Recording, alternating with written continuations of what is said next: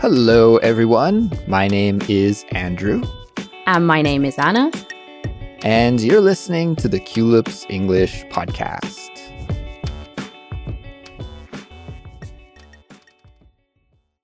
Hello there, everyone. Welcome back to Culips. This is Chatterbox, which is the Culips series for intermediate and advanced English learners that features natural, unedited conversations between native speakers about an interesting topic. And today, to help me with this episode, I'm joined by my co-host, Anna. Hello there, Anna. How are you? I'm very well, thank you, Andrew. And yourself? I'm doing great. And I think we have a fun topic to talk about today. Maybe a little bit depressing for some people, maybe a little bit encouraging for other people. I guess it really depends on your personal situation. But today we are going to talk about a research study that proved that gray hair is caused by stress and that also gray hair is reversible. So it's an interesting study and it brings up a lot of questions about aging and also anti aging. And that's what we're going to focus our conversation around today. So I think it'll be a fun one. Yes, I think perhaps this is the best research study done ever. the the reversible news is great, so I can't wait to to explore it in a little bit more detail. Awesome. So we'll get to that conversation in just a moment. But before we do, we should let all of our listeners know that there is a transcript and study guide available for this episode. So everyone, if you want to follow along with the transcript and do the study guide exercises at the end of the episode after listening to us here today, then just visit our website, culips.com to pick up the study guide and study with it. We also wanted to give a shout out to our listener Prasanthi from India, I hope I've pronounced that well, who left us a nice comment and a five star review on Apple Podcasts. You wrote the best English podcast. Oh, thank you guys for this wonderful podcast. Double exclamation mark. Well, thank you very much for that review, Prasanthi. It's great to hear that you enjoy our podcast, and uh, I like the review, Anna. Short but sweet. and everyone, we really do appreciate it when you support Culips by leaving us a five star rating and a nice little review on Apple Podcasts or whatever your favorite podcast app is. It really just helps us spread the word about Culips and helps other English learners from around the world find us and learn English with us. So if you could take just a moment to leave us a rating and a review, we would really, really appreciate it. And with that being said, Anna, I think it's time for us to get into our main topic for today, which is this groundbreaking research study out of Columbia University. Could you just kind of break it down for us and explain what the researchers were studying and what the results of the study were? Yeah, of course. So I'm really interested in this piece of research. And I think a lot of people will be, maybe, as you said, be very happy or maybe a little bit depressed with the outcome of this, of this research. So it was done by a team of researchers from Columbia University in New York. And one of the key things they demonstrated was that hair turning gray is caused by stress. I mean, I don't think there's much of a surprise there. I think that was something that was already quite well known or something, a belief, a common belief that a lot of people had is that, look, if you're stressed, you're going to get gray hair. It's certainly something that that I believed. But I think the most interesting thing for me that came out of this, which I think most people maybe didn't know, is that it can also be reversed. This is something that they, they proved with this research. So if you remove the stress, if you take away the stress out of your life, then actually maybe your hair can return to its natural color again at the root a hair that is already gray is not going to turn brown again. Okay. But it's going to grow again with color rather than being gray. I think that's correct. I'm slightly skeptical, but I mean, it sounds great, right? Yeah, it's very interesting. So This study was done by a team of researchers from Columbia University, and they, for the first time, quantitatively demonstrated that gray hair is caused by stress. And as you mentioned earlier there, Anna, it's kind of like an old wives' tale. Everybody already kind of instinctively knew this, but this team, they were the first to quantitatively demonstrate it. And this is a word that I think we should break down for our listeners because it's a little bit difficult and maybe some people don't know what it means, but we use it often when talking about scientific studies. So there are two kinds of research studies, more than that actually, but I'll just break down two kinds. And the first that I want to talk about is a quantitative study. And this is when researchers are taking a very scientific approach and measuring something and recording facts and figures, and they have numerical data to support their research. So I imagine that the scientists in this study were getting hair samples, maybe from people who were relaxed and then stressed and then relaxed again. And they were comparing the samples and measuring them and writing down all of the data at these different points. So this kind of study is what we would call a quantitative study. Now, the other kind of study that is common in research is a qualitative study. And qualitative studies are where you interview people and you get opinions and stories.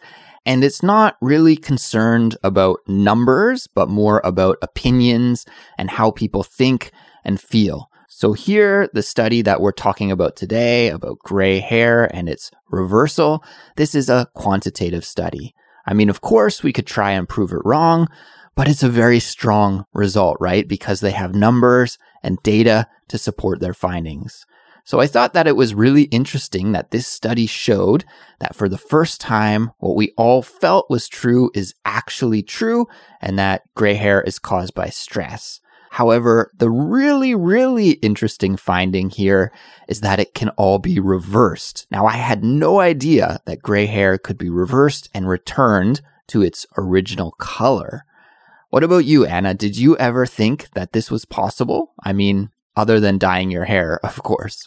Not at all. So I think for me, this is the most interesting part. But I think a, an important thing to mention is the co-author of the study, Martin Picard, um, did say that not all grey hair can be reversed. So if your hair has been grey longer than, for example, I don't know, 20 years, it's unlikely that your hair is going to return to its natural color. So I guess for me, it's like a beacon of hope. I don't know.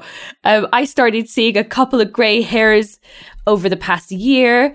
Um, I went to my hairdressers and they actually said that a lot of people have been coming there saying, I've had a lot of gray hairs over the past year and it's been a really stressful time for a lot of people. So actually, it, it makes complete sense. So there's still hope. If I relax and I chill, my hair is going to come back or my ha- strands of hair are going to come back with my with my brown hair color. So there's hope.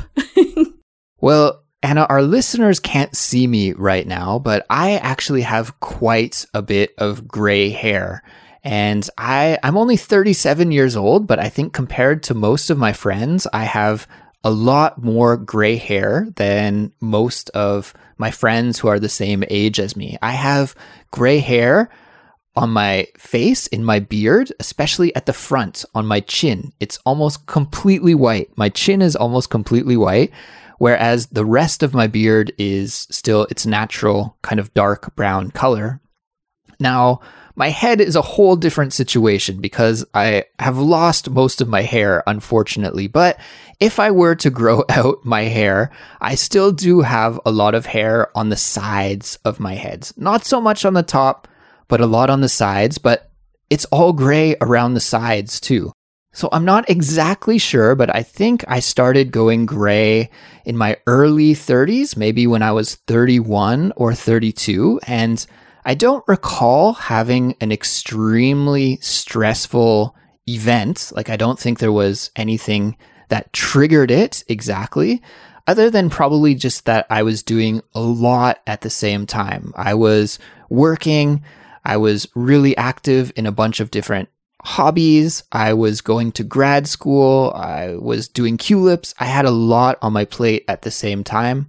In my personal life, it was a bit hectic as well. So maybe that caused it. But yeah, I, I'm thankful and optimistic that maybe it can go back to its original color if I were just to relax for a while because like we said, you know, 30 years, 20 years, maybe this is too long, but it's only been like five or six years. So maybe, maybe there's a chance that I could go back to the original color.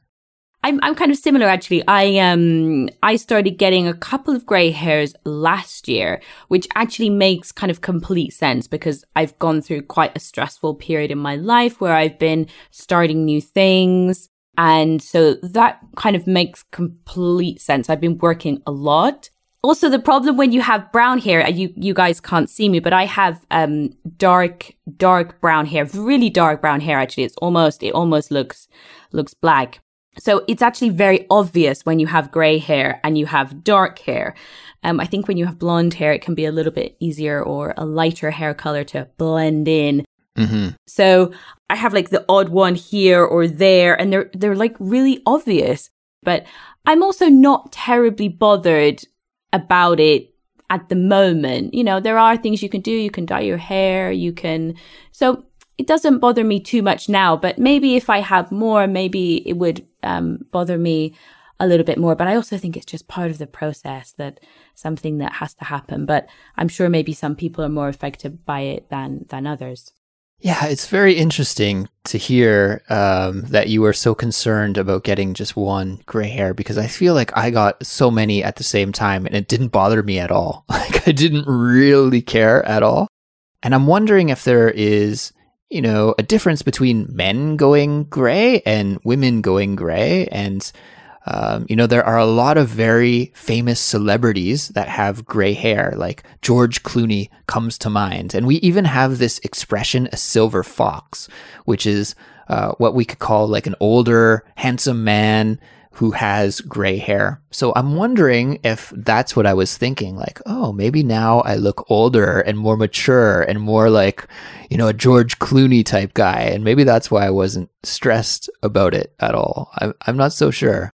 So maybe that's my perspective that getting older and going gray actually makes me potentially look even more attractive. But in your perspective, Anna, do you think that going gray makes people turn more attractive or makes people look older and less attractive? It's a difficult one. I mean, it depends. I'm thinking of some famous people as well, like Meryl Streep, for example. Mm. Meryl Streep has has gray hair. So there's loads of like famous people and actresses that have gray hair that, you know, they rock it. They look amazing. So I think it just depends. For some people, I guess going or turning gray is going to be a really negative thing and they're going to see it as a really bad, you know, sign of aging and maybe they feel really self-conscious about it. I can understand that, um, feeling self-conscious.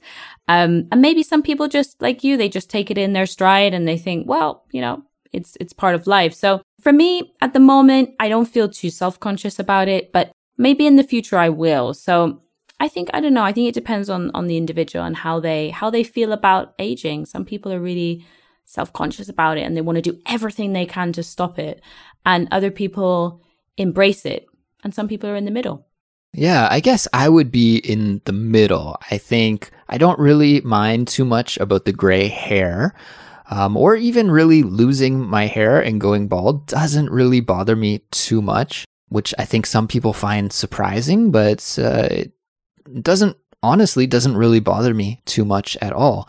However, uh, some other kinds of aging I think would bother me. For example, if it became difficult for me to walk, like you know, I'm 37 now. Obviously, that's not old. I'm still young. I know that we'll have older listeners tuning into this episode that are laughing at me for complaining about getting old because I'm I'm still in the first half of my life, shall we say.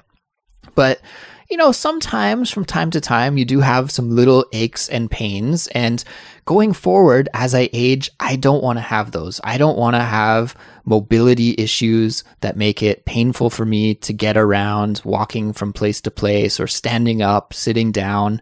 This kind of aging, I want to try and do my best to avoid. So it's like the physical aspects of aging I really want to prevent as much as possible. But on the vanity side of things, it doesn't really bother me if I look old as long as I don't feel old. I guess that's what I'm trying to communicate. That's a really good point, and I I totally agree with you. I think it's worth a lot investing in your future health by working on your habits and making sure that you do exercise and you maintain a healthy diet because all of those things are going to pay dividends in the future. If you have good habits now, um, in the future, when you're older, you maybe you won't have problems with your joints. You'll be healthier. You might live longer. I mean, to, to put it bluntly. So it's really important. And I remember my grandmother said something to my mom and she said, it's no fun getting old because you can't do the same things you did before, as you mentioned before about mobility. So you're still the same soul or the person inside, but you know, you get tired, you, you know, you can't do the same things you did before. You know, maybe you need a support or, or, a walking stick. So I think you have to make the most of the time when you're you're in good health and you feel like you can do all the things you want to do. But in terms of the vanity side, I have to say that it's funny when you're younger and you're in your 20s you're like uh whatever i don't care about aging because you know you're you're young and you know everything's better when you're younger i think a lot of people would probably agree with that but when you start getting a little bit older and then I've turned 30 this year, you know, you do start to notice, okay, I'm changing. Like I'm, I'm not quite the same as I, as I was. So I think maybe I will become more conscious about it as I get older. But, you know, I think you have to try and remember it's just, you're young once and then you get older. I mean, it happens to everybody. Nobody escapes that aging process, unfortunately. Well, no, I mean, there are some great things as well to come out of getting older. I think personally for me, just about being older and more mature and being a little bit wiser, I think those are the best things about aging and becoming older.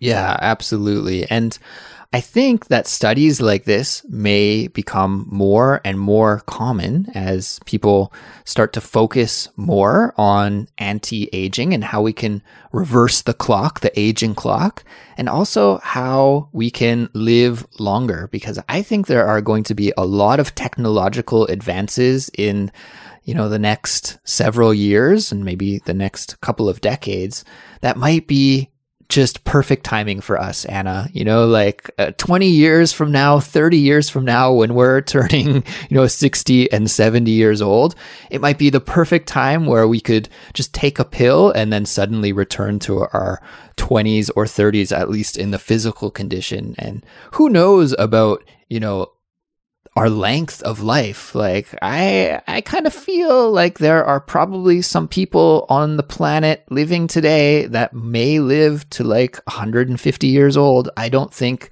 it's outside of the realm of possibilities uh, with all of the amazing technological advances that we're making.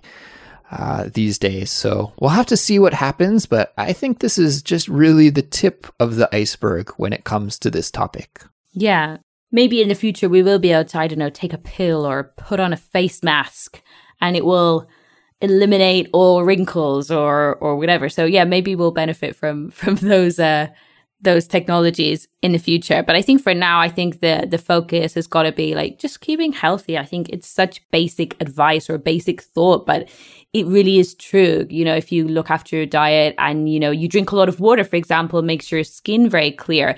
If you try and make sure that you don't have too much stress, then maybe you won't get as much gray hair. So it's actually quite within our control in some respect you know? We can we can try and combat these things just by the way that we live our lives. So again it's i think it's it's in our control definitely to to help these things and to give ourselves the best shot in terms of uh, gray hair if people are worried about that